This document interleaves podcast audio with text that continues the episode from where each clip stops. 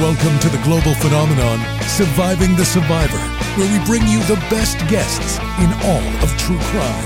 What's up, STS Nation? Welcome to another episode of Surviving the Survivor live from Tallahassee, which is why you see this hotel background behind me. We are here in person for the Charlie Adelson trial. It has been an unbelievable week. Of course, the trial started last week, and now it looks like there's no one in sight for this week. Uh, the trial should conclude uh, by next week at some point. We will get Tim Jansen's take on that. Uh, Patty Wilson's about to join us. Hello there, Patty. And, you Hey, hear me, you? Patty? Great. Um, Yes. If you can turn, if you can turn your You camera the other way, yeah, I've got you. And if you could just flip your camera on landscape mode, that'd be awesome. Uh, just a quick, sure. Quick lineup of best guests here. You guys know the man in the middle, Tim Jansen. He is uh I don't know how to describe Tim anymore other than a savior. He's uh, come in and really helped STS throughout this entire week despite five broken ribs. Uh, next to Tim Jansen, we've got Louis Baptiste, who is an attorney, and he works, as you'll see behind him, with Stephen Webster, who was Dan Markel's divorce attorney. He testified in this case, Stephen Webster did. And uh, Lewis is going to tell us he is connected to Dan Markell as well. And then we've got Monica Jordan. And last but not least, who is a private investigator, Patty Wilson, uh, who is a radio host here in Tallahassee. And we're going to get to everyone uh, momentarily. There was a comment up there about court today, and I just have to say it was long. Today was the longest day by far. It was all direct from Daniel Rashbaum to the defendant, Charlie Adelson. And it was tedious and at times very convoluted and at times very difficult for me to follow. I thought I was the only one, but uh, taking the elevator with people a few times, they felt the same way as me. Now, it is a difficult job. Uh, by the way, Daniel Rashbaum specifically came up to myself in fancy fiction. There was no need to do it. He thanked us for for what we do. Um, so that kind of tells you the kind of guy. He's a nice guy. He's got a difficult job and a difficult defendant, but he's doing uh, the work that he needs to do. Tim Jansen, one of the most important things that I missed. By the way, there were so many technical issues. Uh, I don't understand why Daniel Rashbaum, with some of that defense money, wouldn't have brought a tech person with him. Not to mention his graphics are horrendous. I mean, difficult to look at. You'd think for a few hundred bucks a day, you could have a tech person by your side, and it was irking the judge, Judge Stephen Everett, quite a bit. Uh, there were a bunch of stoppages, one for 30 minutes, which is a long time, uh, basically in an eight hour day. But one thing that I, so I couldn't hear a lot because it was going through the headsets. And Tim Jansen, I caught this out of the corner of my eye. Someone at some point mentioned a script, and that's mm-hmm. important. What was that all about? Well, judge the judge asked him how much longer he had to go, and he goes, "I got a lot much longer to go." And then the judge goes, "Well, I see you've got your script there, which we all believe is a script, pre-rehearsed script." And I thought that was the funniest thing. Even the judge knows he's just reading a script, and the witness is regurgitating the pre-rehearsed questions. Now, I've done enough of this and talked to you enough times, Tim Jansen. Is that in and of itself cause for some sort of appellate motions after this to say that the judge biased the jury by calling it a script? I think the jury was out of the um, out of the courtroom at the time because he was he was trying to do a timing how much longer he needed, and I think the Gotcha. jury was out.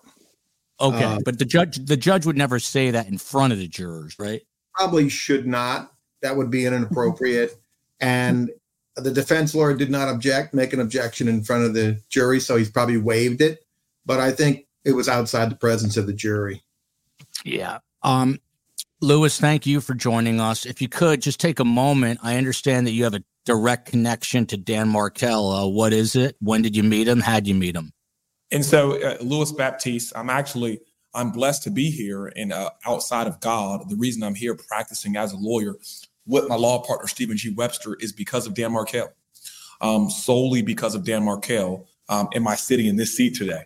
Um, Dan Markel was my law professor. I was a part of the last class that he taught before his death, and so he taught me in the spring of 2014. And of course, we know that he was killed just, you know, in the beginning of the summer. Um, and so in my in his class, Dan Markel, first, every time I talk about him, I tell everybody that he loved his sons. And that matters so much because he taught 1L criminal law, which is a tough class. It's where it's where le- law students are introduced to legal principles, murder, uh, first degree murder, second degree murder. The exact issues that we're dealing with today on the show is what Dan Markel taught us as students.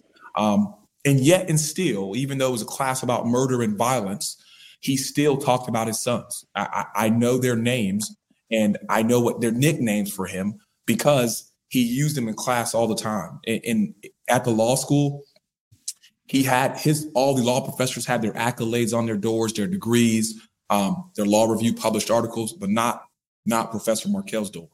His door was full of parrot of his kids' drawings and uh, what some a stranger might think is scribble scrabble, but to him, you know, it was better than Picasso.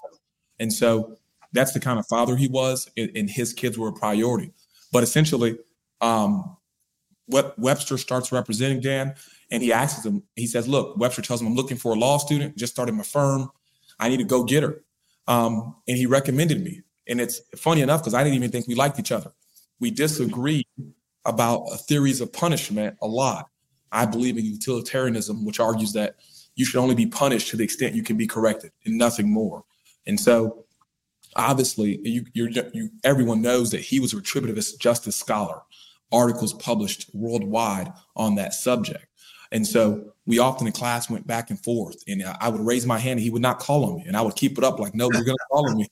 And so, um, and, and, and, two weeks later, in the middle of the summer, I get a call, and I get hired, and now that was you know approaching ten years ago. Next year, that'll be ten years.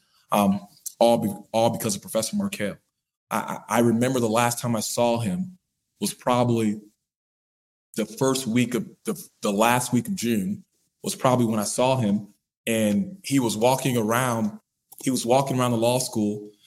He had on strapped sandals, and I uh, I ran up to him and said, "Thank you." He's like, "It's the least I could do," you know. And that's the last time I saw him was um, in the patio area of the law school, saying that's the least I can do, and that I didn't owe him many thanks. That he only did what he did whatever he could and what he would do for any other student. And obviously, what he did changed my life. Of all the people I've talked to you, uh, Look at this, Brenda Lord's making me cry. It just gave me the chills. Um, my lighting is too poor, but of all the people I've talked to, I think this is probably the most amazing tribute to Dan Markel that we've heard. Is he? Uh, was he as smart as uh, they all say he was? Did he stand out above? Did he tower above the other law professors?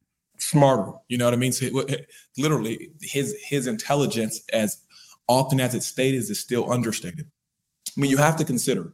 So, one, he leaves law school and he goes and gets a federal clerkship, and not just any federal clerkship. He clerks for the Court of Appeals.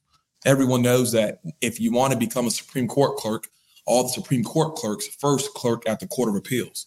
They're the most sought after clerkships. And so that's where he starts with a federal clerkship at an appellate court.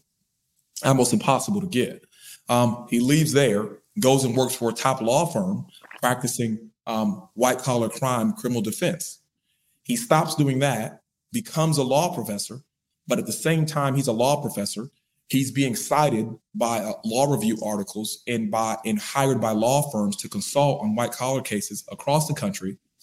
At the same time, he, I'm, I'm sure we're all familiar with his theory, which is that he published articles about how fans could essentially get ownership interest in sports team by using their money collectively to pool their purchase power so that fans could have a say so in whether or not teams signed signed players or got rid of players based on using collective purchase power.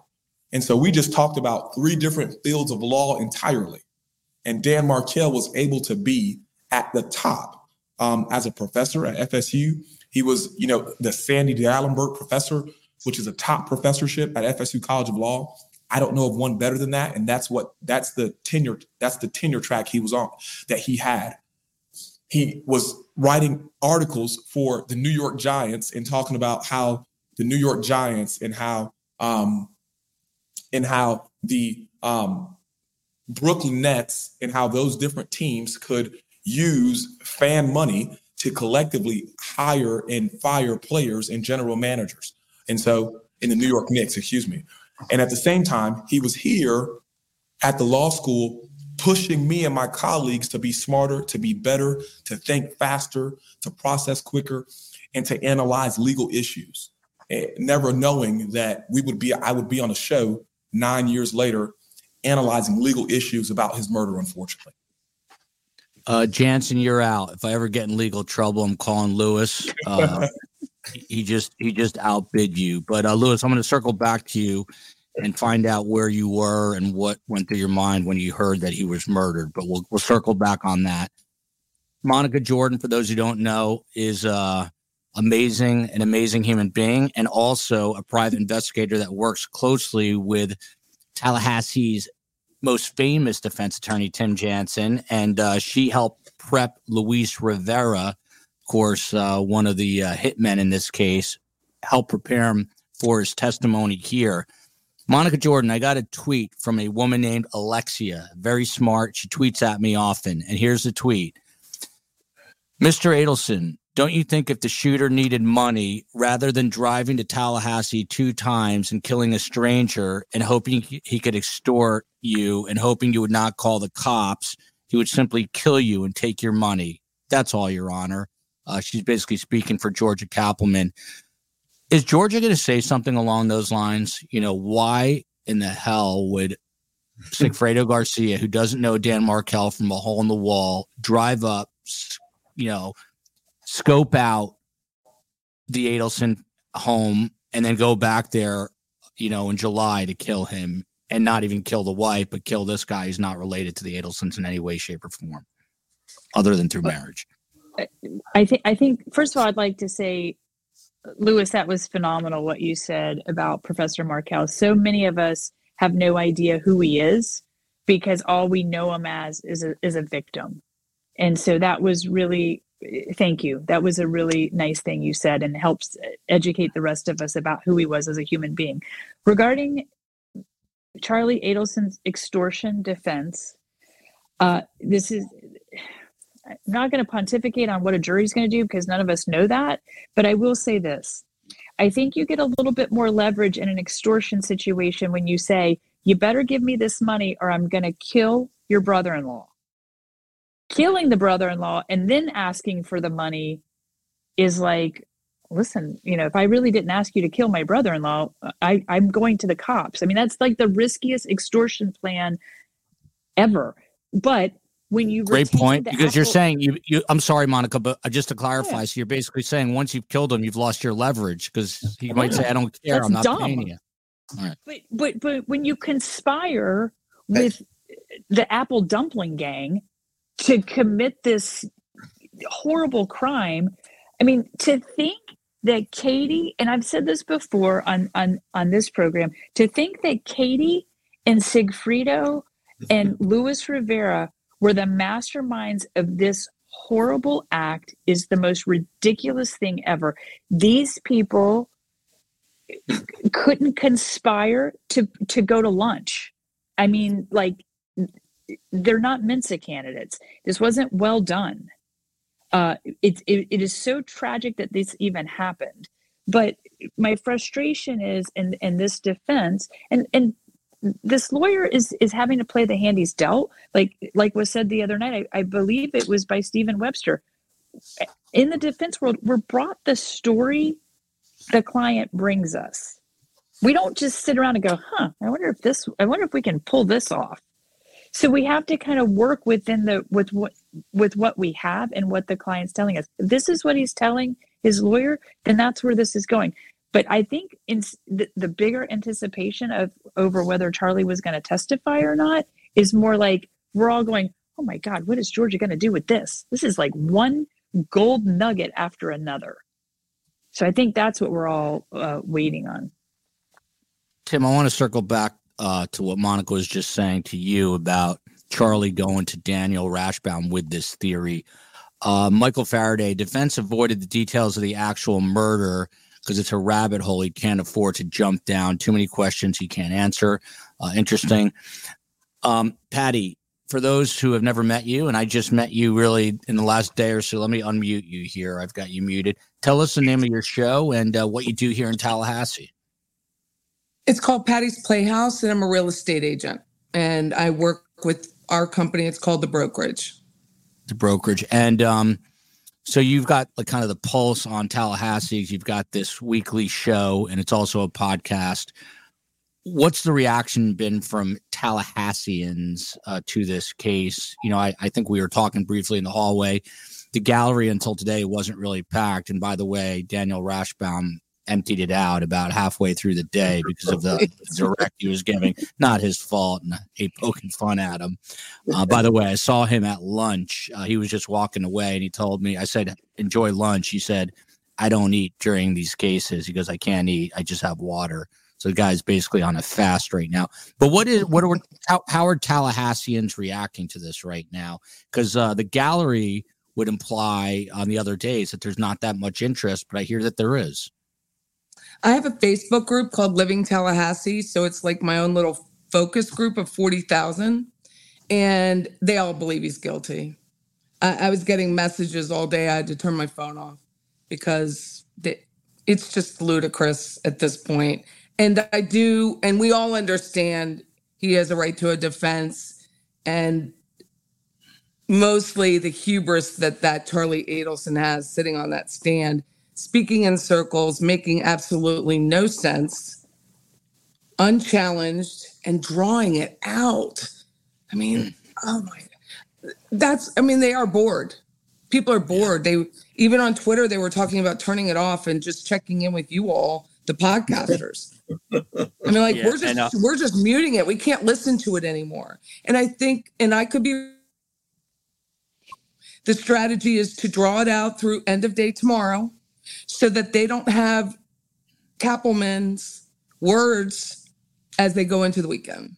So I think there's a strategy involved. I'm a layperson, but We'll see. And that's been and that's been one theory. And I'd like to circle back to you. And I just made a note to get your uh, reaction to the jurors. You and I have been in the courtroom. There's one juror that's of concern. Uh, we'll discuss that in a moment. Uh, Vaughn DeKay here, friend of the show. A cup of coffee for Tim Jansen. Listen, I got to say this. I, I, literally cannot thank Tim enough. Uh, the guy broke five ribs. He's just out of the kindness of his heart. That's kind of guy he is. Uh, Vaughn DeKay also, Attorney Louis Baptiste, thank you for honoring Professor Dan Markel. Thank you for the super stickers, Dr. Vaughn DeKay. Uh, but I got to say, Tim Jansen is, as my mom says, a gentleman and a scholar.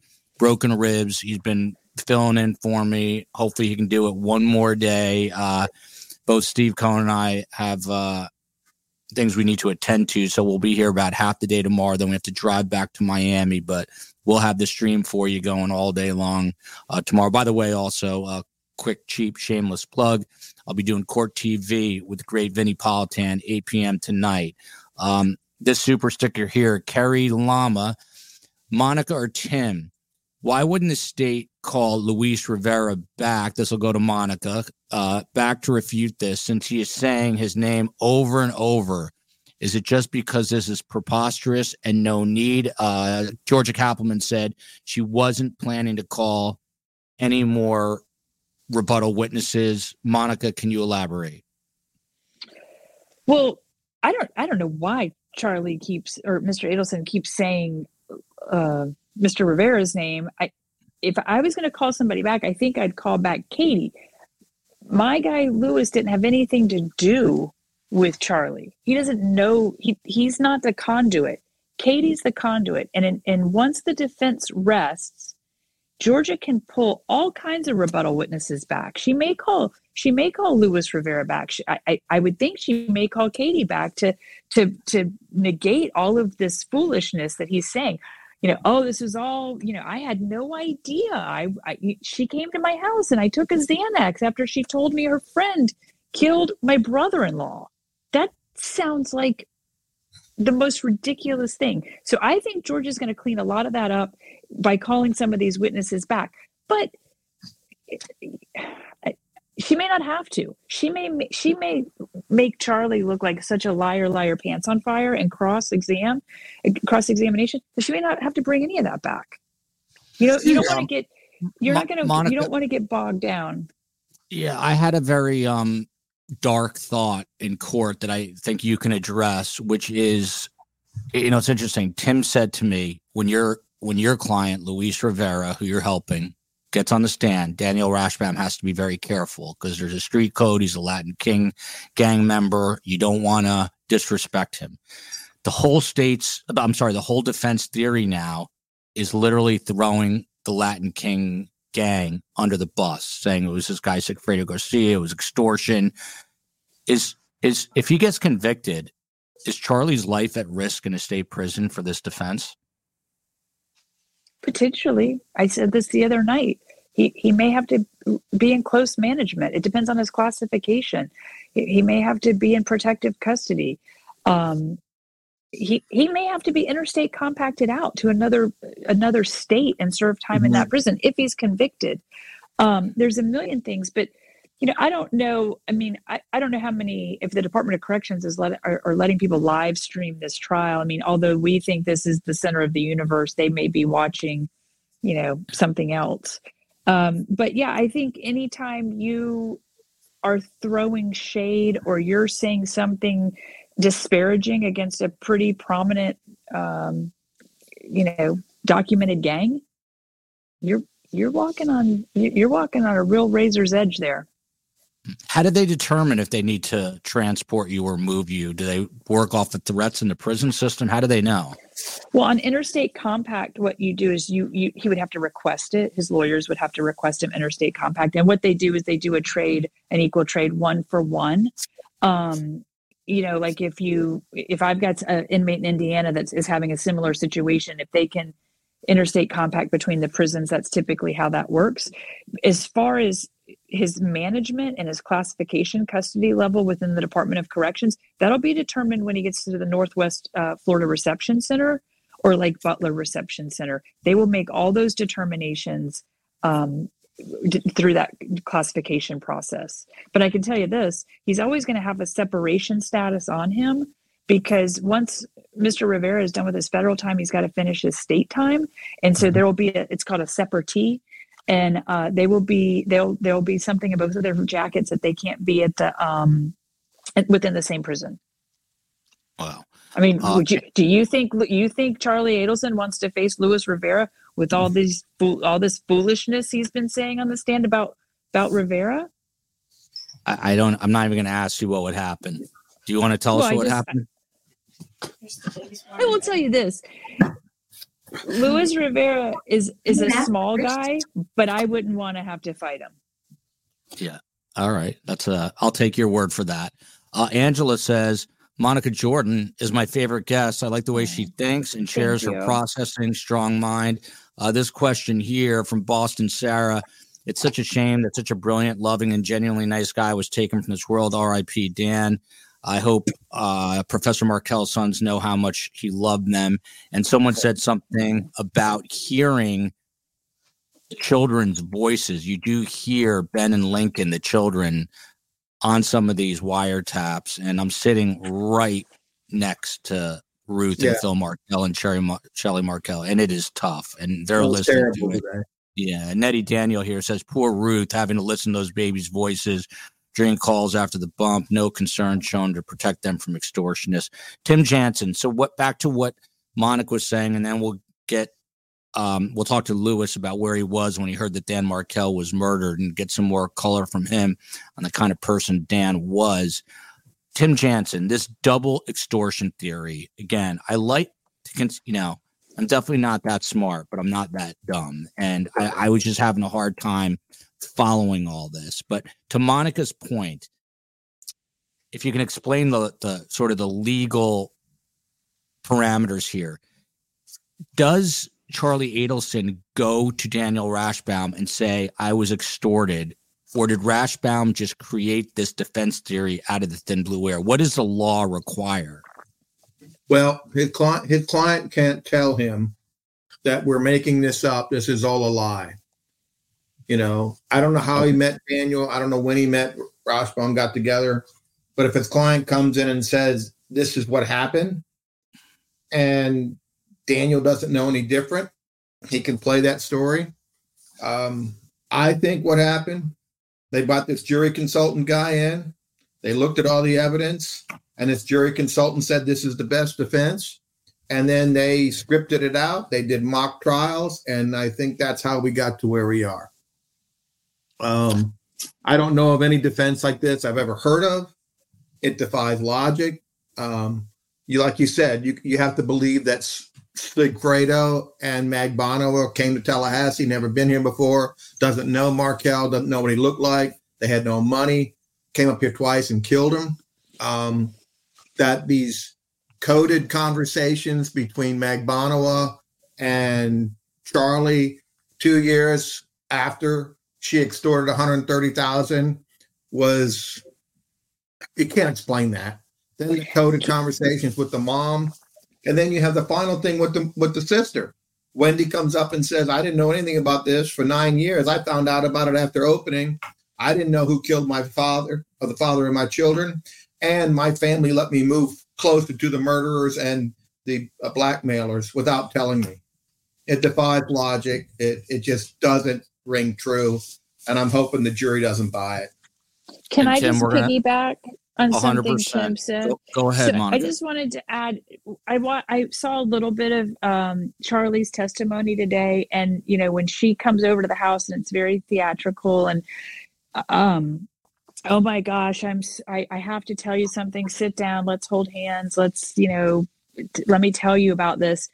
I must have I must have been saying too much to my friends because they've gone and killed your brother-in-law. well, so when I when I just kind of like try and process that, that sounds like in complete insanity to me. So I was just bitch. I was just complaining to my friends about, you know, we were just talking about, oh my my new boyfriend, the dentist, his his sister's ex husband's a real prize. Let me tell you what. I don't know his name. I don't know his address. I don't know anything about him. But lo and behold, Dumb and Dumber get in a Prius and come up here and kill this man. That is what I cannot wrap my head around. That like is a jury. I, I'm not there. I'm in Texas this week, but is a jury really listening to this testimony and thinking that, oh my gosh, I was just talking about this, and holy smokes, they went and killed your brother-in-law. I'm so sorry. We can't talk about this anymore. I mean, that just sounds Monica, crazy. Hey. Monica, isn't it true Yeah. Luis Rivera gave us the full example of what he would have done? Why kill the person? We'll just rob the lady. That's Listen, my guy's that's my guy's a heist Rivera. guy. My guy's not a killer. My guy's a heist guy. He's gonna do a drug rip. He's gonna he's gonna rob you. He's gonna do something like that. He he said from day one, let's take the lady's money. This is dumb. This is a bad plan. And Lewis was never a fan of Katie. He thought Sigfredo was henpecked, and he would and he thought and, and if that's offensive, please don't cancel ca- cancel me. I'm sorry, uh, but Lewis thought this was a dumb idea. Of course, he wasn't going to turn the money down, but uh, he just couldn't believe that Sigfredo was so whipped by this woman that he would get involved in this. And, Yeah, but I and yet here we are with this tragedy. Go ahead, Lewis. Uh, real quick, thank you to Mel Grissett for the super sticker. Lewis, your thoughts? I think it's interesting because I was I was talking to Webster about the case earlier, and I think a defense lawyer only really had two options. And so I think what we saw him do was we saw him embrace we saw him embrace all the bad facts. We know the state has put such a compelling case together, from the Dolce Vita tapes to the transcripts to the recorded conversations to the bump. There's so much bad evidence for Mr. Adelson.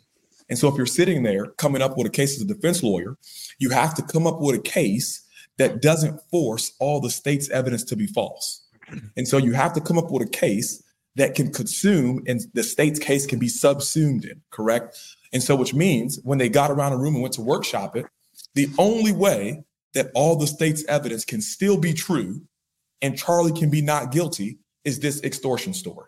Right. So I think that this is it's not a great one, but this story allows for all the state's evidence to be true. It allows for Sigfredo and Magbanua and, and Lewis to still have been the killers. It allows for him to still have paid all the stapled money.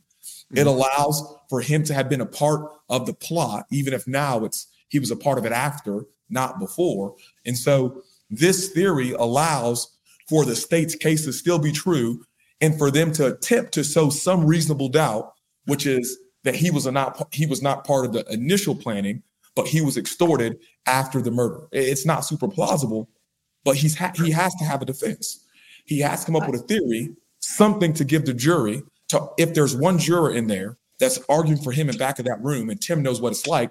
Yep. You know, when you're picking a jury, you're looking for the leaders. That's how defense lawyers pick juries. And so you look for the leaders, and you're hoping that if you get a leader that's on your side, all you need is one strong leader, and you'll pull the followers. You never have more than two or three leaders on a jury. It's usually only one or two, Yeah. and those one or two wrestle it out, and whichever one wins, so goes the case. And so I think he tried to. This whole theory is to sell whoever they believe their leader is. By the But way, something, tell, some, something tells me that Lewis is going to end up becoming the legal scholar that Dan Markel was. You should be teaching the law, man. You're teaching me stuff right now, but uh, the pay is better as a defense attorney, no doubt. Uh, Tim Jansen, what were you going to say? I think Lewis. Did you saw the opening? They had a jury consultant come in and pick the jury Mhm. and do all the voir dire, and then the whole team packed up and left. And then Dan gets up with this crazy theory. He built no relationship with the jury, no rapport with the jury. I've never seen anything like that. None. I would like to add one thing to to what Louis Baptiste said. I, I've done more than 50 capital murder trials where the government's seeking the death penalty. So so I'm pretty familiar with workshopping stuff and I understand what you're saying. But Dan Rashbaum cannot suborn perjury. That's right. That's Right. And I think on some of the things that he is saying to to make all of these pieces fit is man, he he is in real He's dangerous water. Tim and I He's talked the- about this. He's walked the line. Yeah. And I think you know, I don't I'm I'm not saying the man's suborning perjury. I'm not Yeah. saying that, but like when Tim- I've been in these workshops, we don't go, oh, well, let's we have to answer this. We have to we actually have to tell the truth in, in our defenses. We can't just Right. make it up because it's great. And if that's what Mr. Rashbaum's done with this witness, he needs to be very, very careful.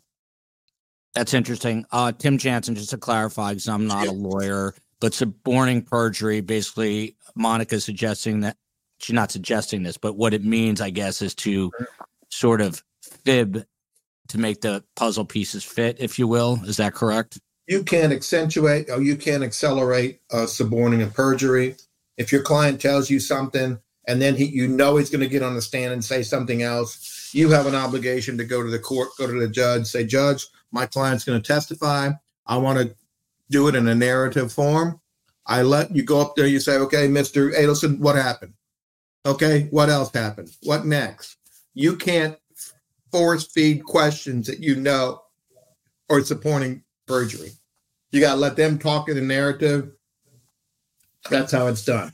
I don't know what Dan knew. I don't know when he knew it.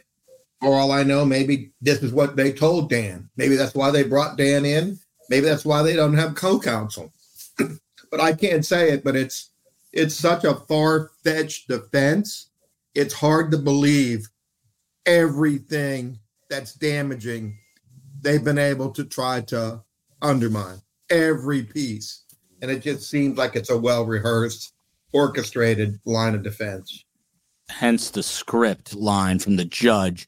Um, Monica, we only have Monica for about another five, six minutes. So I want to get the most out of her. And then, Patty, I promise I'm coming back to you. And thank you for being here. And by the way, I got to say a special, huge thanks to Steve Cohen, who's been by my side all week long here in Tallahassee, getting me the best guests. Monica, what do you think of Steve Cohen? Great guy. Oh, he's the best. He is No the money. absolute No best. Steve Cohen. man, Nothing he's a like good going on guy. a road trip. Uh, going on a road trip and oh my gosh, I forgot my wallet. This is crazy. Steve Cohen is the man. Uh, then I've got to thank Space Coast out in Los Angeles. He's he is doing all the work behind the scenes, and of course, the COE back at global headquarters in Miami. Um, she is helping out, but uh, Steve Cohen flagging down guests left and right and making this the best true crime show in all the land. Uh, Monica Sage Lake says, "Does anyone think that Donna helped create this story?" Do you have any thoughts on that? The only person I truly believe like is like the mark at the table. You know, they say if you don't know who the mark at the table is, it's probably you. Um, I think it's probably dad. I think the dad is the one that probably doesn't know what in the world's going on. I think I do think Donna and Charlie did our are, are co-conspirators. But the interesting thing to me when charlie was acting like mr tough guy and i'm gonna f these people up if they come to my family and blah blah blah and you know foghorn leghorned all this funny story. Now he's like oh my god i was terrified. I couldn't go to the police. I got this. You know i think it's the police i think it's the police going to my mom. He's now saying he thinks it's you know law enforcement. And if that's the case then why wouldn't you go, hey, we're being extorted, come help us? You know, well, that, that's you know, where I now that, you know you're under investigation. Monica, and that's where I got so lost. It just got so convoluted. So Charlie's answer to that is he didn't go to police because he did these guys were so bad that he didn't want to get hurt. But then the theory also is that Katie was the mastermind and he's having these sweet nothing conversations with her. So it just again, it goes to this point that Daniel Rashbaum is literally bending and twisting these puzzle pieces. That's his yeah. analogy to try to fit together. Uh, look at these comments. Allison Good, Luis, uh, Louis Baptiste is electrifying. Great summary, Louis Baptiste. Our moderator, I am not T Pain. Lewis is freaking rad. Followed by Maureen Summons. That was an amazing analysis, Lewis. The accolade, Tim Jansen, you're in trouble. You might lose that job, Tim Jansen. I got it. Um, Lewis can take over for me. He's saying, no. Patty, to you, uh, you've been in the courtroom alongside me, and we haven't discussed this specifically, but there's one juror in that juror box who's gotten me a little I know concerned. Yeah, he's just making some weird faces. He's leaning forward a lot when Rashbaum talks. He's really checking out.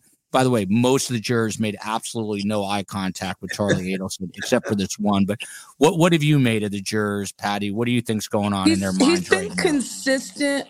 To me, he looks very intense. Like he's leaning forward at everything everyone says. He's the juror that called out the gallery for making mm-hmm. noises and looking at him. He has kind of been, to me, I'm a female, obviously kind of odding and flirting with the juror next to him. I just think he's very odd. I think he's just very odd and creepy, and he's creeping her out. And you can watch her, all of that movement from her today was getting away from him. Um, I'm praying he's an alternate. Yeah, What'll be fascinating. Know. I'm praying he's just just so you know, what you'll you'll find fascinating and tim and, and lewis know this when they come back if there's a jury question when they're deliberating you'll start seeing alliances and you'll start seeing uh, kind of who the leader is like lewis said like you'll start seeing a, a leader and those will follow. And so you'll start if, if she really is starting to get aggravated with him when you'll start seeing more of that hmm. by next uh, week. You'll it'll be real obvious yeah, sorry, uh, Patty. I just have you muted when you're not going because you're. Uh, I'll come back to you in just a moment because there's a lot of noise coming off your mic. But uh, Maureen Walsh uh, has gifted five memberships. I always say best guest, better community. Thank you so much. This is uh, something I'm glad John Singer said yesterday because I might be in a different state of mind now. But John Singer, of course, a lawyer out in New York, been following this case not just any lawyer, great lawyer, said to expect this defense and don't worry, Georgia will make an excellent recovery on cross exam and closing arguments. Monica Jordan, you know Georgia well. How long is this cross going to be? And is this going to be precision, like laser precise questioning that just rips Charlie's theory to shreds? Well, Georgia, Georgia is um, quality over quantity. She doesn't have to she doesn't have to negate every or explain every every lie.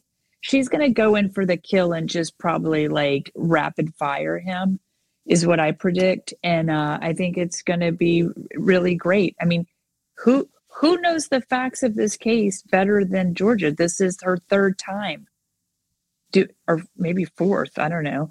Uh, she's done it all the way since the original grand jury. So she's. It's her fourth. I don't think he's going to be able. I don't think he's going to ever. I don't think he's going to be able to keep up with her.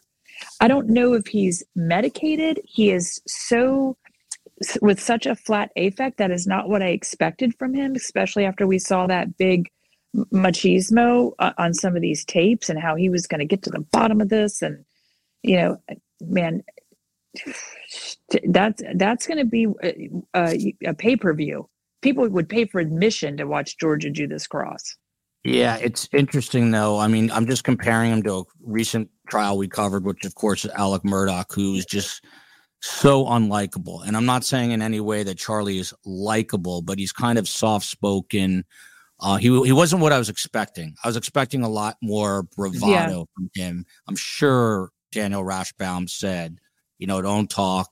Let me just let me lead with my questions. You answer exactly what I'm asking you, and keep it humble, because uh, that's kind of what we're getting right now. Right. Um, Monica, I, I know to, you're. I'm sorry, okay. I have to leave. Um, Monica, thank thanks so much. much for having me. Uh, Patty, it was great meeting you. Lewis, it's always great to see you. Monica, is this going to be a conviction? Yes or no? Oh man, I don't ever take those bets because jur- jurors are like, man, I can't. How about this bet? bet? When are we going to get a verdict? Which day? I don't know, but I'll tell you this. I just hope it's not hung.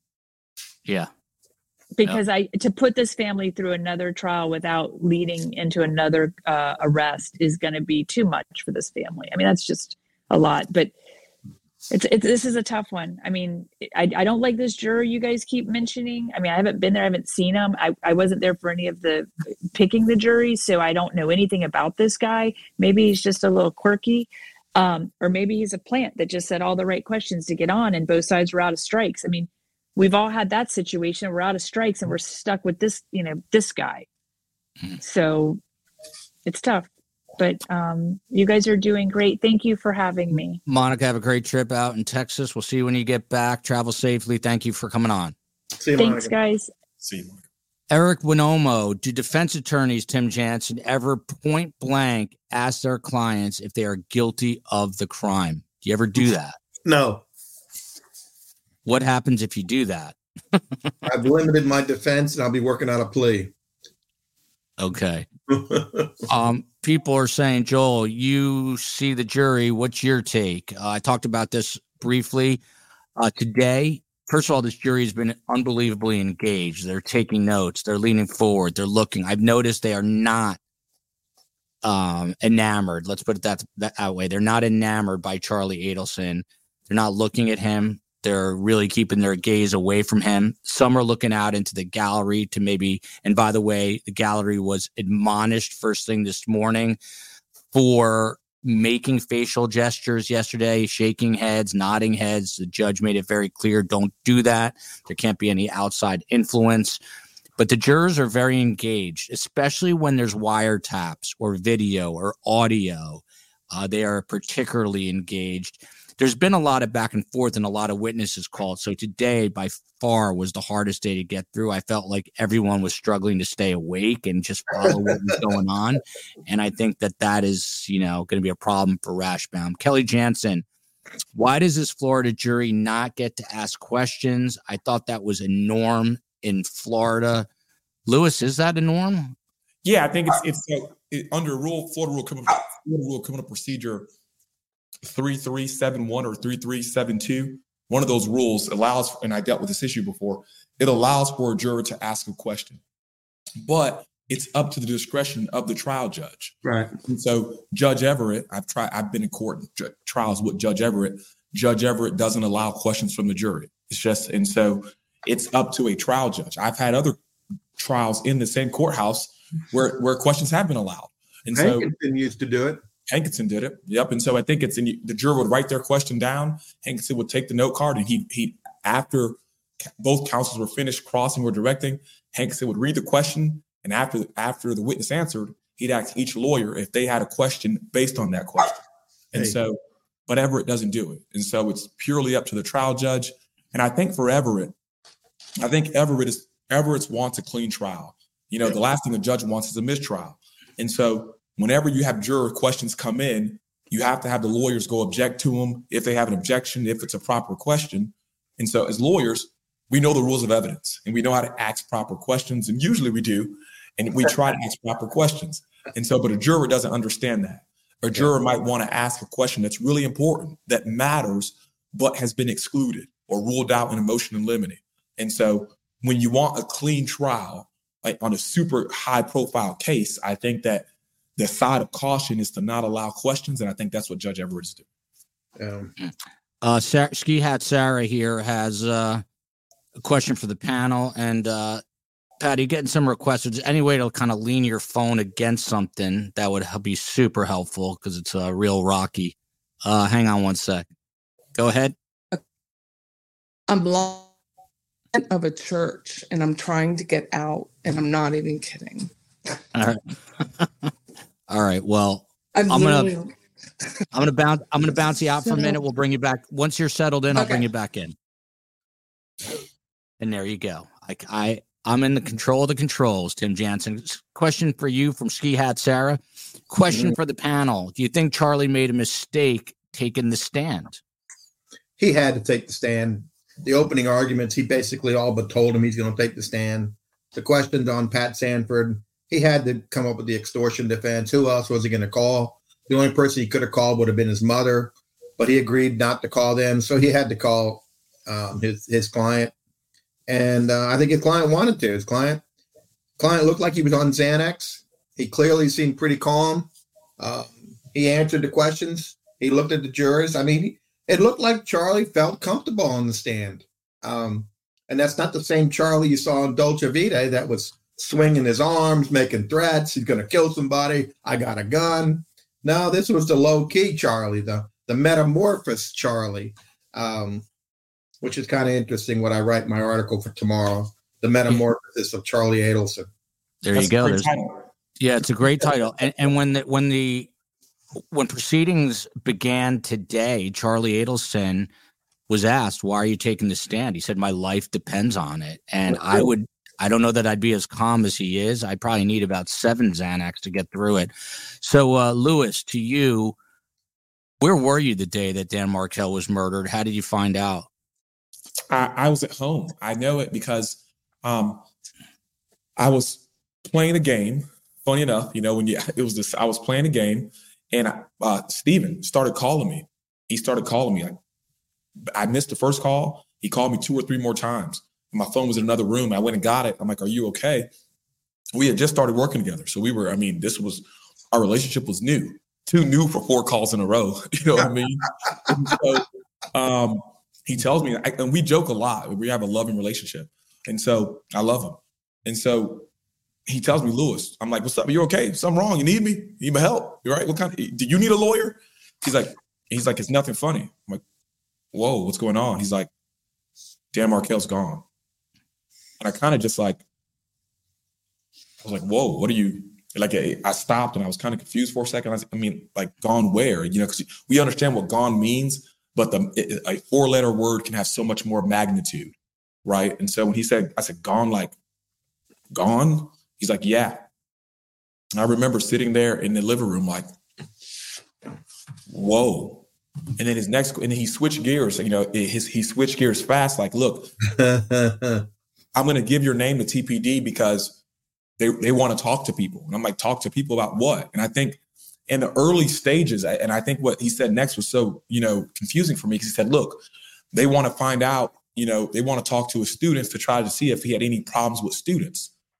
And it just, it just shows me that in the early stages, you know, TPD was so lost as to what was going on. Right. Why was a, you know, a Jewish law professor murdered in his car? you know and so of course you start looking for people with common motive common motives obviously relationship divorces. You look for students who might have a grudge you know and i think that that's what they wanted to talk to me about. I think i never talked to him because when i talked to him the next day webster had spoken to someone at tpd again i don't recall who but at that point i think they were starting to in even in that early stage to you know weed students out and figure out going a different angle the domestic angle is what it seemed like But I remember, you know, he said he said gone, and I was I said gone what? Gone where? And Hmm. I said gone Did- gone. Did you know anything about uh, his home life? I mean, usually you don't with professors. Did you know that he was going through a divorce? Had you heard any of that? I heard none. And so the deal, and I didn't know this until maybe like five years ago. I didn't know this. You know, I worked with Webster five years before he told me this. But the deal was that Professor Markel said, I'll recommend you a law student, but you have to screen my case away from the law student. And so I, when I started, I was looking at our files. I never saw a file for Dan Markel because that it was screened like when a lawyer has a conflict, you can screen a case mm-hmm. away from that lawyer so the firm can still take the case. And so I was screened out of his case as if I had conflict because he didn't want me, a student, knowing to know what was going on because it it and I said this today because I sat there this morning. So I watched I, that jury you're talking about.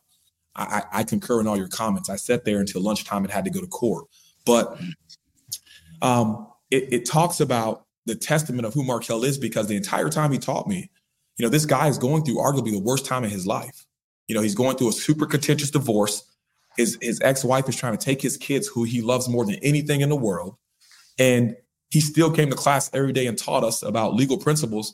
And none of us were any of the wiser or had any idea that his entire world was literally shattering the entire time. Because I mean, he's teaching us, you know, in in in that spring semester in the middle of a fight of his life. You know what I mean? Or uh, we ended up being a fight for his life, and we didn't know it then. But he's teaching us, and we never knew. Just I think that's a testament to his character, his ability to compartmentalize and still, you know, come and do what he wanted to do and what he loved to do, which is teach. And uh, Lewis, if you want to think of uh, maybe one or two stories related to Dan that might even have nothing to do with the law, and I will uh, come back to you on that. Kate, too, and it's good to have April back. Hopefully, we got a steady cam. We'll come back to you in a moment, uh, April. Yeah, sorry Um, about that. All good. If Charlie Adelson is uh, found guilty, Tim Jansen, will they go for Donna? We talked about this yesterday. Has your mind changed at all? I, I told you after seeing all the evidence in the case, I think Donna's got some liability. I think they're going to wait and see if they get Charlie. I think they're going to want to interview some of these jurors, and they will. They'll contact the state, and I want to see what they thought of the credibility of, of Magbanua, uh, and then they may go after Donna. But first, they got to get a conviction against Charlie, and then see how the jury felt, see how quick the verdict is for Charlie, um, and then reroute and maybe go after Donna clearly those tape recalls, she's clearly up to her head in it and paying the money and this whole double extortion. Donna will not survive on the stand like Charlie did. Yeah. There's no way. She'll she'll crack on. She'll wilt under the pressure, Tim. She'll wilt under the pressure. certainly under the cross. Uh, Christina Ryhill here. Thank you so much for the super sticker. Um, and I, I found it tedious but effective for the defense, even though I think Charlie is guilty. Here, a question for you from Yala, Tim. How long does the cross from Georgia need to be to be effective after a filibuster direct? Before we get there, Tim Jansen, when he was at the doctor this morning, asked me a question. He said, Who is objecting to the defense counsel? And I said, Georgia. He said, That's who's going to do the cross. I never knew that. Whoever's objecting does the cross. So Georgia will, if Tim is right, do the cross. But what about this? How long does it need to be to be effective? Well, he's gone eight hours, right? He's got another hour tomorrow, so that's nine hours. I wouldn't think she'd need more than three hours, one third. She does a precision scalpel and uh, you, long enough. He's going to survive the first couple questions, maybe the first half hour. There's going to be another period where it's going to be a little tense. And then he's going to get to the last third where she's going to have him on the ropes. And that's where she can do her most damage. I'd say three hours. And if I can, Yes, go ahead. I think Tim and Tim knows Georgia so well. I think honestly, Georgia's is um he's she's Adelson's nightmare. You know, it, it really is. As a lawyer, I like to cross. I love to cross. But there's two kind of crossers. There's a kind like me who I want to. I, I can't wait to get out of the chair. I'm itching to jump out of the chair, and Tim knows it. You know, you you have that feeling where you just want to jump out the chair, and you're like leaning against it, and you're you're just ready to pounce. There's that kind of lawyer who crosses. That's not Georgia, Mm-mm. right? And so Georgia, and, and that's honestly what would be better here because that's his strategy has obviously been to wear the prosecutor down, to wear the jury down with the filibuster. And if it was a prosecutor, if, if a prosecutor like me, it would probably be effective because I would be so tired and I'd be so ready to cross. I'd be frustrated that I had to wait eight hours, Tim, to yeah. ask me questions. Right? It's a it's a nightmare. Can you imagine if Jack Campbell had to do the cross? Oh man, yeah, no, no, no. He Jack's no, like me. Jack's ready Jack, to jump out the chair. He'd be red. He'd about to have a heart attack. He, he, he would take his glasses off and put him back. He'd take his glasses off and put him back on. But I think so. Lewis, Lewis, how long do you expect this to last? The cross. I'd be surprised if it went longer than two hours. I would be firmly surprised if Georgia went longer than two hours. Georgia, I think Monica said it before she left. Georgia is precision cuts. If you saw her in court today, I mean, uh, like I saw her for the first four hours when I sat there, as he was talking, she was just going through her notes, yep. you know, crossing lines out, adding lines, putting asterisks and highlighting. That's what she was doing. Georgia is the, you know, she's chief of precision cuts. That's what makes her such a great lawyer is that it, it makes her hard to beat for me as a defense lawyer because she's always so calm. Even yeah. when even when the house is burning, you don't know it on Georgia's face because she just sits there. You know, the great news and the bad news don't move her too much, which is what makes which is what makes her so effective. And so I she's think so she's so even keel. I mean, it's unbelievable. It. And yeah. and I'm an yeah. emotional guy, so when I watch her, I'm just in awe that she can just sort of hang back. And I was watching her; she was taking a lot of notes, and then at one point uh, during this long period of uh, direct. She was doing this on the table, um, just sitting there, just like kind of biding her time. Um, it's going to be fascinating to watch this. I'm glad you said two hours. Maybe I'll get to uh, see closing arguments tomorrow. Moto 88, and then I'm getting back uh, to Penny in a minute. Did I get that name right? I'm sorry. Just totally uh, Patty. I don't know why I called you Penny. I knew I was off. Sorry. Uh, Moto, it's been a long day. STS Nation, best guest, best host, best mods, best COE, and best guest host. Thank you for all your hard work. Jessica K. This is because I'm so thankful for the excellent coverage. Thank you. Uh, we've been going and going and going. We're going to stay through the end of this trial. Tim Jansen and I, and now Louis Baptiste are going to cover more cases. There's no way Louis is escaping my grip now. Uh, once I have someone like this in my grasp he's gonna he's gonna be here. Uh, you're gonna start getting harassing text messages from steve cohen because that's what he does best. Uh, but this you're right here is a talent louis baptiste. I've been in broadcast news over 25 years. I guarantee you you're gonna see louis baptiste on court tv and the others as soon as they poach him from my show but hopefully louis will remember that he started right here on sts is it a problem tim jansen? And then i'm coming back to you, Patty. Is it a problem, Tim, that the judge is laughing at Rashbaum a little bit? He's poking fun at him. I don't think he's doing it in front of the jurors. What say you, Tim? Yeah, I don't think he's done it in front of the jurors. He's had a poker face in front of the jurors. Uh, and it's gone back and forth. Uh, he's been laughing with the judge, making comments and joking. But I don't see anything that shows he's biased in any way. He's been more than fair it, he has a good sense of humor, the judge, and uh, there are a lot of technical issues. And he kind of, at one point, Rashbaum looked at Judge Everett, and Judge Everett said, "I'm not uh, what's the guy's name? Nye? What's his first name? The science guy, whatever his first yeah. name is." So he kind of made a I joke. Hankinson, if Hankinson would have seen what happened today in court, Lewis, with the computer not working, could what was what do you think Hankinson would have done to the Miami lawyer? Hankinson would have been very Hankinson. I've got the Hankinson special, is what we call it. It's we call it the Henderson special. And it's it's not good. And when you get it, you leave with your head and your shoulders, and you're a sad person. You know, Hankinson, Hankinson would have said he would have excused the jury and he would have ripped the lawyer. Yeah. I said, I expect that when the jury's here, that every single moment the jury in the box, that we're being the jury's in that box, that we're we're being productive. If we're not productive for a single moment, we have just wasted the precious time of citizens, and he give you the he'd give you the jury speech every time. He'd never give you a pass. I, I was getting tense for Rashbaum because he and I are similar in that I'm horrible with technology. I would have needed the COE next to me the whole time. Uh, Patty, to you, you and I are similar. We're really just observers in there. What has kind of stood out the most to you so far? So far, it's been the pace. I like to talk. So it's the pace of Rashbaum speaking. It's so slow and it's annoying to people who are drivers. It's annoying. And I think it's turning those 15 people off. They were writing, they were very engaged in the beginning of Charlie's long, drawn out story, and now they're just stretching, moving around. One girl was reading the palm of her hand for a while. They're out. Hmm. So I think I think that's worrisome for him. Mhm. Yeah. No, I, I agree with you on that. And we'll, we'll get some more color from you in a moment. From Hey Mona, seriously, Joel, on Carl's commentary. How dare you watching Carl over me? I love Carl Steinbeck. Uh, we were talking about you and laughing. Carl thought you left, but you were bent over. One thing you got to know about me, and this is probably no surprise, I've got a horrendous back. It hasn't acted up in a long time because I'm trying to be um, in good shape. So I'm around for my children. So I'm going to the gym. It's been good for years, but something about my right now, my mother's screaming at the computer. Why is he doing this?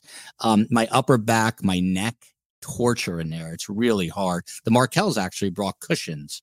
There's the kind of information you get when you're inside the jury rooms, uh, inside the uh, the gallery, I should say.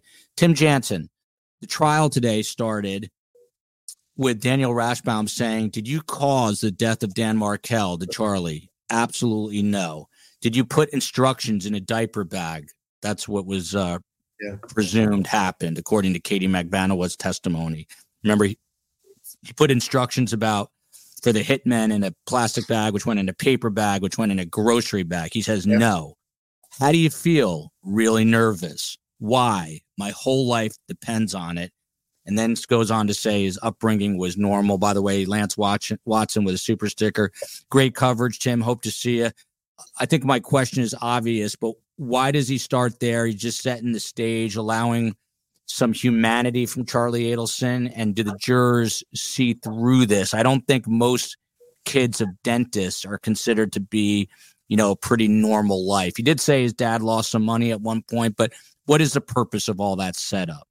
Well, one, he wants to personalize him. He wants the jury to hear him say he didn't do it. And maybe he knew how boring his presentation was going to be, that he wanted to get that out front so they could hear him say it. Um, you always want he, he wanted to make it like an emphatic, I didn't have anything to do with this.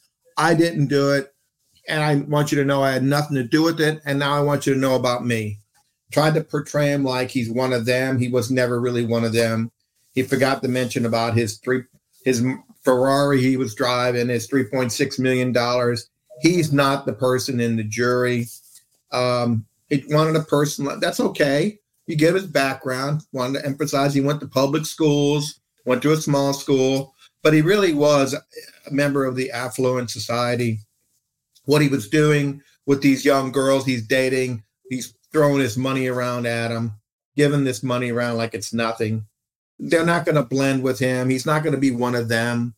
And then he went on with his defense. So he tried to personalize him and have him say, I didn't do it. It's, that's not a problem. I don't have a problem with that. And he, listen, I don't he didn't do it. and I don't want to beat up Daniel Rashbaum either. And I want to get into some of the kind of the minutia of the direct in a moment. Ned Smith, for a minute, this could be Steve Cohen because he's the only other guy I know who says super duper. Thank you, Joel, and best guest. Your coverage has been super duper. That's a Meave Moenism right there. How about them Rangers? Uh, Helen MP for the COE. And she put this up there because I have a feeling she's done a lot of solo Yeah. parenting this week. I missed Halloween.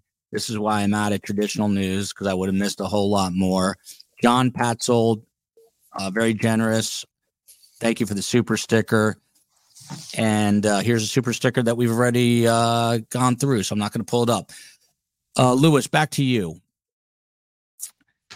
He has questioned Charlie Adelson. By the way, I took uh, some notes from people that were commenting in our chat. They said that Charlie is actually much more likable to them than Wendy, and they said credible. Uh, but then went on to say that this was obviously all rehearsed. So he's asked about the divorce between Wendy and Dan Markel. and Charlie Adelson says her divorce didn't really impact my life. And he's asked Char- uh, Daniel Rashbaum, you know, there are these very hateful emails about dressing the kids up in Nazi uniforms, very anti-Semitic. Uh, there's accusations that you know the Adelsons were litigious and all these things, and, and Rashbaum starts bringing up some of that and asks Charlie for an explanation. And he said, My mom basically wanted to be a jerk because he was being a jerk back to us. How does that all play with the jurors?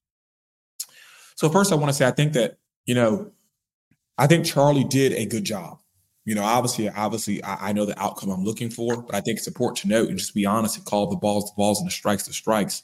I think, like Tim said, he was calm, he was cool, and he was collected. And most importantly, I think a strategic decision that was made early on, I think it's going to answer your question, was that sometimes you have the witness tell the story. In this case, I thought it was very interesting that if you look at the way the questions are framed, it's really Rashbaum selling the story, selling the narrative in his questions. And he's really just telling the narrative in his questions and sort of pulling Charlie along with him.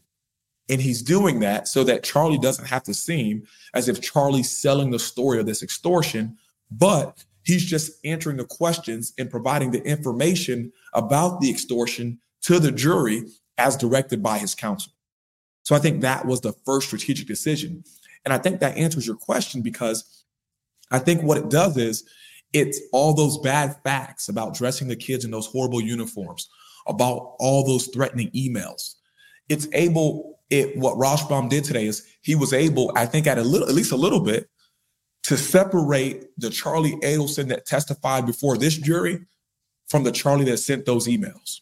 And I think that's what he was able to do. And I think Georgia, Georgia's job is going to be pretty clear. Georgia's job is going to be to come tomorrow and show the jury that this is the same Charlie. This is the same guy who sent all those emails, who was very actively a part of this divorce, even though he was not a party. Of course, he wanted to paint the picture like you just described. It didn't matter that much to me. I think he, if you recall, he testified that Wendy was not that surprised or upset that she lost the motion for relocation, which is obviously crucial because she's a lawyer and she expected to lose. It didn't bother me much because Wendy told me she expected to lose. It bothered my parents some, mm-hmm. right? But everyone knows this case, including all the, you know, all the guests who are watching. And everyone knows that this entire family was livid pissed that um, Judge Hobbs denied that motion for relocation and that it meant that Wendy would not be able to relocate back to South Florida and that she would be stuck in Tallahassee. We knew that every single person, and we know that because we see the emails where Charlie says he needs to know he's not in control, right? Mm-hmm. Um, which goes, which if she's staying in Tallahassee, then that means, and that that was his objection to her relocation, that means that he was in control. So I think that George's job tomorrow is going to be to refocus the picture, refocus the camera, refocus the screen to show that this is the same Charlie that Tim was just talking about the rich playboy driving around for driving around Ferraris, throwing out cash, sending crazy messages, trying to control what's happening in Tallahassee, uh, and the same one that organized uh, the hit. Uh, by the way, you'll be happy to know that Fancy Fiction helped Steve Cohen to stop his Casio digital watch from beeping at the top of every hour, which was giving him a heart attack and giving everyone within three feet of him a heart attack, as Judge Everett does not like beeping. Judge Everett has a good sense of humor. He seems like a, a, nice, good guy. John Patzold here with another super sticker. I'm actually going to toss this right back to you, Lewis, and then we're going to get back to Tim. Precision cuts are fine. But in my experience, juries do not always respond to logic, but rather more likely it only takes one to respond emotionally to a handsome, charismatic Charlie, and he wins. Your take. So, first of all, I think we have to talk about what the last two words, he wins. What does that mean here? I think Tim and I could, you know, obviously no one knows what the jury's going to do. But if Tim and I were trying this case, and obviously Tim tried, have tried a whole lot more crazy than I, Charlie's best day here is a hung jury, right? If, if, if, which means that obviously the jurors can't agree on any verdict. That's Charlie's best day. If Charlie gets a not guilty or an acquittal, then my ability to read jurors and my knowledge of the justice system has to be re-examined.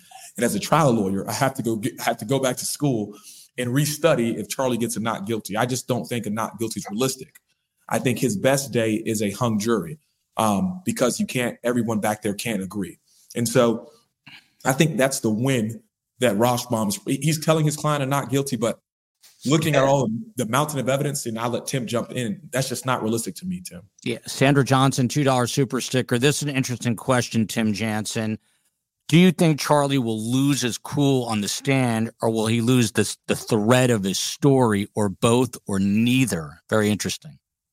I don't think he'll lose his cool. He's he's pretty well prepared. He's a smart guy. He's an educated guy, and he's had over a year to prepare this story. He knows his answers backwards and forwards. He knows where the, the bad parts are. He's got an excuse for everyone. And I'm sure his lawyer said, whatever you do, don't lose your temper. And I think he's the kind of guy that can control his temper. Um, I think a win for him is a hung jury. Um, but you know, you get hung juries and then you have to try it again.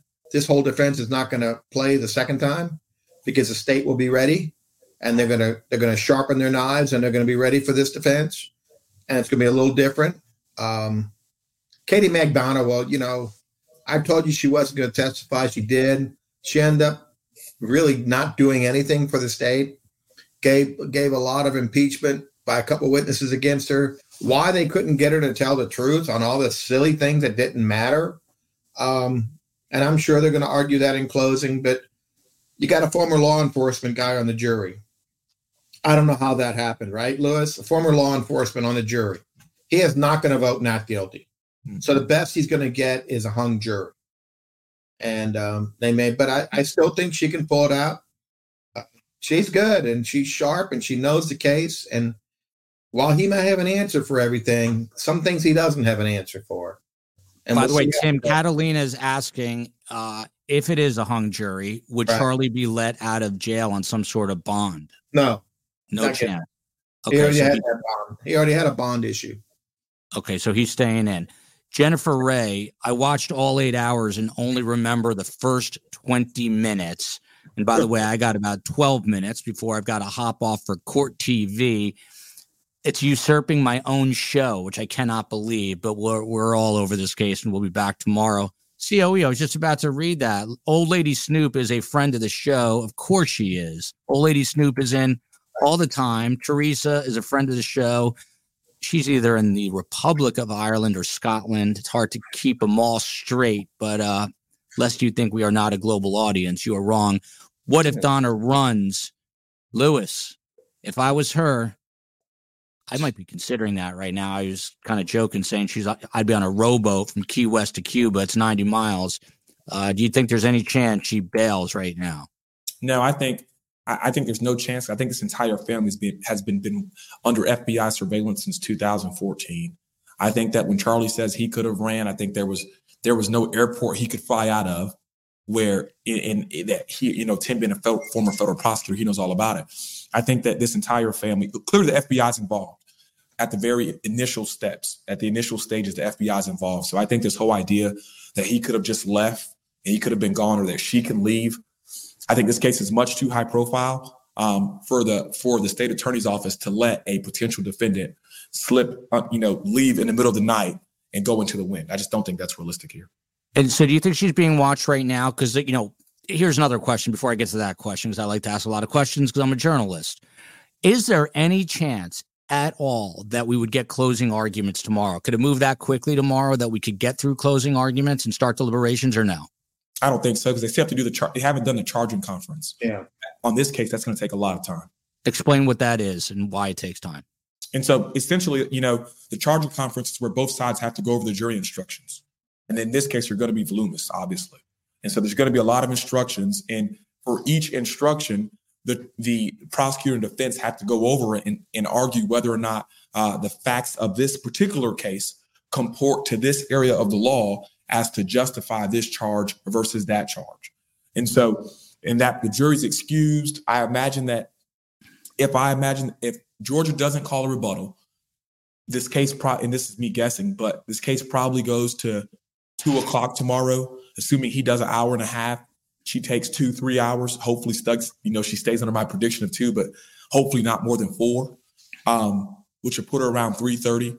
I think at 3:30, Judge Everett most likely releases the jury mm-hmm. if there's no rebuttal, um, which is a whole nother subject. But he most likely releases the jury and starts the charge conference because he wants to get that done. And that and that might work out because that means that he can release the jury for the weekend and then Monday morning bring them in closing statements and immediately go into deliberations. There you go. So we could get a verdict early next week if I am reading that correctly. Jessica K, I'm waiting for the day Joel officially names me a friend of the show. Might even today is that day, Jessica. Go on the Google, go on the Google right now, find out who makes trophies. I will I will pay for it. Survive and Survivor Gmail. Find a place that will build a tr- trophy, and I I will Venmo you money for that trophy. Let me tell you a very quick story. I once worked for Michael Moore. I think I told you this. I was a pretty good tennis player back in the day. I'm not going to brag, but I was all state three times. I wasn't that good. I just willed myself to victory. However, when I worked for Michael Moore, what I was really good at was ping pong, table tennis.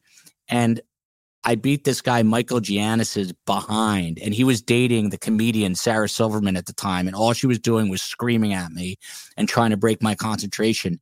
And I got a trophy for winning this tournament, and it was like five or six feet tall and he gave it to me and I brought it home. I was I, I brought it on Subway. It's the biggest trophy I ever saw. And the guy was such a cheap, you know what? I had to give it back to him. It was like an annual trophy. So there, Michael Moore, don't ever do that. So whoever that was, I already forgot the name. I apologize. Order yourself a trophy and I'll Venmo you the money. Kai Ocean, Charlie can deny all he wants. The keyword is plausible. Tim Jansen, we have to get to this before we roll out. They talk about now, the now infamous TV rep- Jessica K. Buy yourself a trophy, surviving survivor Gmail, and we will Venmo you the money. And screw Michael Moore. Buzz off Michael Moore. Hashtag buzz off Michael Moore. Um, a lot of talk about this TV set, Tim Jansen, and how Charlie Adelson was making a joke about how it was cheaper than hiring a hitman. And obviously, Daniel Rashbaum wanted to get that out of the way. That came up really early. And Charlie Rash, uh, Charlie Adelson to Rashbaum says, I do remember making that joke about the hitman. He says it was the stupidest joke I ever said. And Charlie uh, then says, I say a lot of stupid things. Daniel Rashbaum says, Did you ever look into hiring a hitman? No, never. How important was it for him to explain that away? And does Georgia go back to it? She will. You know, people don't make that joke about hiring a hitman and then your your sister's husband gets killed by a hitman. And um, he talked about all these jokes he made, right? He wasn't joking today on the witness stand. It, it's just a totally different person you saw today, completely separate than the recordings, the videos, the phone calls, the text message. That is not who that person was. And you know, we see people in our line of work, we get people on their best behavior. All right. And family law lawyers get people on their worst behavior. But he's charged with what he did when he was not on the witness stand. He's charged with what he did out there when he was running the streets with money, with influence, using these girls, and and trying to protect his family. The whole thing he said, I'll go Nazi, right? You mess with my family, I'll F with I'll F you. That's the real Charlie Adelson, not the one on Xanax, not the one that's up here fighting for his life. And the jury has to remember that. He was making these saying, You mess with me. And even the last tape, he's like, I'll take care of them. They think there are some big guys. Well, I know I can do something too. I got a gun. If they want to come, that's the real that's the real Charlie Adelson. And that's what she's going to have to focus on. Lewis, uh, Gregory Worth is asking for me. Please have Louis Baptiste back very soon. Will you come back soon? I, am coming back soon. I have to see when I can. You know, it's, you know, I, I, I, we're all not big time like Tim Jansen. You know, Tim Jansen, he's just the, you know, when, when you're the man in the city. and will you and will will you come back on to discuss other cases if you can read into them? Of course, I'd love to. Awesome. There you go, everyone. Kathleen Silverman, $10 super sticker. Thanks to all. I want to know who the gray haired gentleman in front of Joel who sleeps through the trial is. That's Phil Markel, but he's Phil not Markel. sleeping. I'm keeping an eye on him. He's not sleeping. He's actually taking a lot of notes, which is interesting. Tim, why is he taking? I should just I should have just asked him. I didn't, but he what, might what, be writing a book, or mm-hmm. you know, it was sad today when they played that tape, and you could hear the the kids in the background and you could hear Donna talking, but you could hear her grandkids. And the comments on the screen were just heartbreaking, Joel. It was just heartbreaking. And I don't know why Rashbaum did that. I don't know, but it, it was a painful thing for that family. I think Dan should have thought twice about that. He was probably fighting for his client, but it really had a negative effect on the people on the show. Um, it was heartbreaking, really was. And can you explain this to me? This is where I got really lost because this extortion now takes so many different avenues. At first, Charlie says he didn't want to tell Katie because he didn't want her to know that he knew. Then he says that he didn't know if Katie was part of it. Then he says he didn't want to scare his parents. Then he says he knew, he thought he realized it was the police. I just got so confused. Is there did you understand it in a more clear, concise way? I think what he's doing, he had to say that because there were subsequent calls, conversations that were so friendly with Katie. He was offering to sell her the boat. He was going to give her that vacation. Remember, he told her, "Why don't you go take a vacation, smoke some pot, drink some drink, and then go fishing?" He was being very friendly to a person that just extorted one hundred and thirty thousand dollars. But yet, on the other hand, he was hell. He wasn't going to give that five thousand dollars. And why didn't he just call Katie and say, "Katie, are these your people? Can you find out are these your people that extorted me before?" You know why it wasn't there? Because there was no extortion before. This was all contrived later on. And he's got to get around those conversations because he never used the word extortion because it never happened. Eloquently said. Lewis, can you take us out on a uh, Dan Markel story, any kind of story, uh, just so we can remember him by it, and then we'll wrap up. I, I think that um, there's a super controversial case, and, you teach, you learn every uh, some every law student in America learns the same case. It's called the DU case, DU, and it's a super controversial case about a um, young African American girl that was killed by a Asian woman who owned a convenience store, a liquor store in California, and the judge at the sentencing departed, and even though the woman was supposed to get ten years, gave her probation. And so, of course, it's a, and this is, you know, 25 years ago. So it's a super controversial case. And of course, when the case came up in our classroom, hands went up on both sides of the issue. A lot of students supported um, the probation. A lot of students didn't support the departure. A lot of students were arguing the race angles of it and the effect of giving a person probation when a young African American woman was killed, when she was attempting to pay for juice. She when she was paying. If you guys look at the cases, uh, the DU case, um, the woman assumed that it was a robbery, but when the little girl was shot, she had the money in her hand or something to that effect. And so, super controversial case. But when Mark, when Professor Markel, he was able to stop the whole class and kind of just took the, you know, it's one of those moments where you just take that when the air goes out of the room. He just said, stop.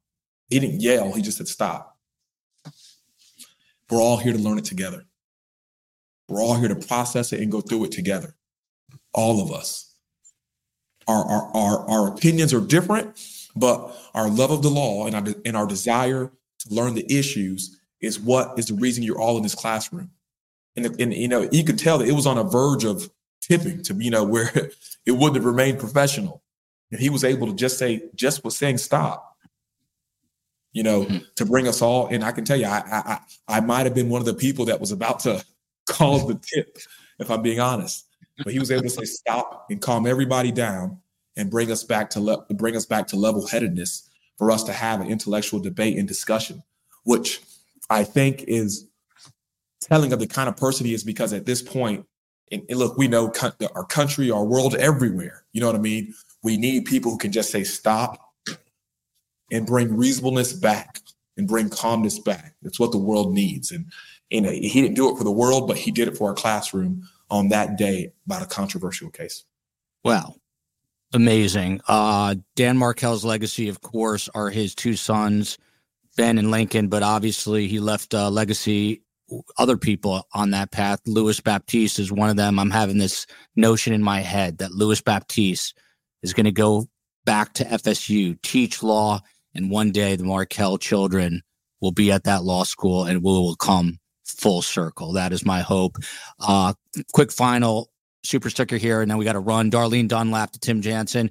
Do you all think the extortion bump, Tim, Tim, was how they came up with this as their defense?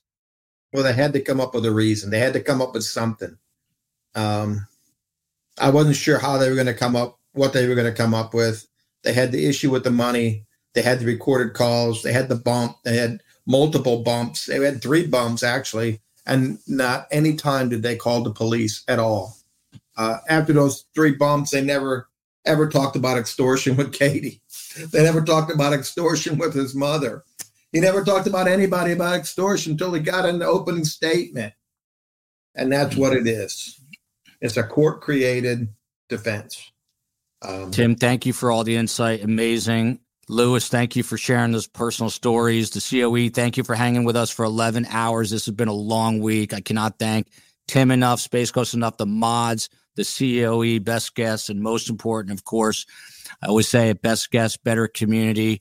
We will be live streaming every day through this trial. We'll see if Tim has uh, the stamina to go tomorrow. We'll see if there's no doctor's appointments. We will have it done. Uh, Steve Cohen and I are going to be heading well, back midday, and uh, until then, yeah. Love you. You you were muted there, but love you, America. Love you, Lewis, man. Great guy. One of those guys that yeah, I can tell that Lewis is just a special person. Thank you, Tim. Take care of the court love for me. yeah. Until tomorrow. We'll see you soon.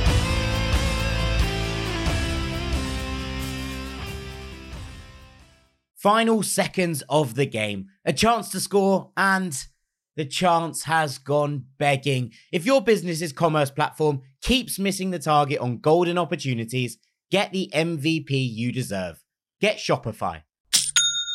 Shopify is the commerce platform revolutionizing millions of businesses worldwide. Whether you're a garage entrepreneur or IPO ready, Shopify is the only tool that you need to start, run, and grow your business without the struggle. Shopify puts you in control of every sales channel. So whether you're selling signed football boots from Shopify's in-person POS system or you're vending vintage shirts on Shopify's all-in-one e-commerce platform, you are covered. And once you've reached your audience, Shopify has the internet's best converting checkout to help you turn them from browsers to buyers. What I love about Shopify is how, no matter how big you want to grow, Shopify gives you everything you need to take control and take your business to the next level. Shopify powers 10% of all e commerce in the US. And Shopify is truly a global force, powering Allbirds, Rothy's, and Brooklinen, and millions of other entrepreneurs of every size across over 170 countries. Plus, Shopify's award winning help is there to support your success every step of the way. This is Possibility, powered by Shopify. Sign up for a $1 per month trial period at shopify.com slash ranks, all lowercase. Go to shopify.com forward slash ranks to take your business to the next level today. That's shopify.com slash ranks.